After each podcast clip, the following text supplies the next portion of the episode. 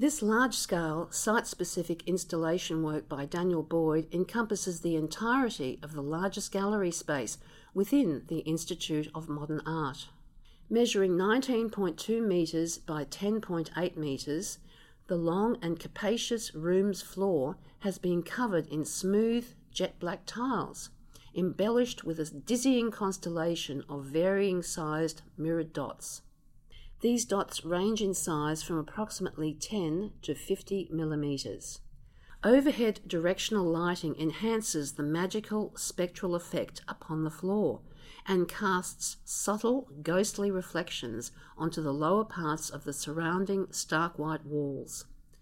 Transformed into this stage like, shimmering, mirrored surface for the Rainbow Serpent exhibition, it will be used by First Nations peoples a multitude of First Nations perspectives will be presented throughout the exhibition's duration, including dance and song performances, discussions, and poetry.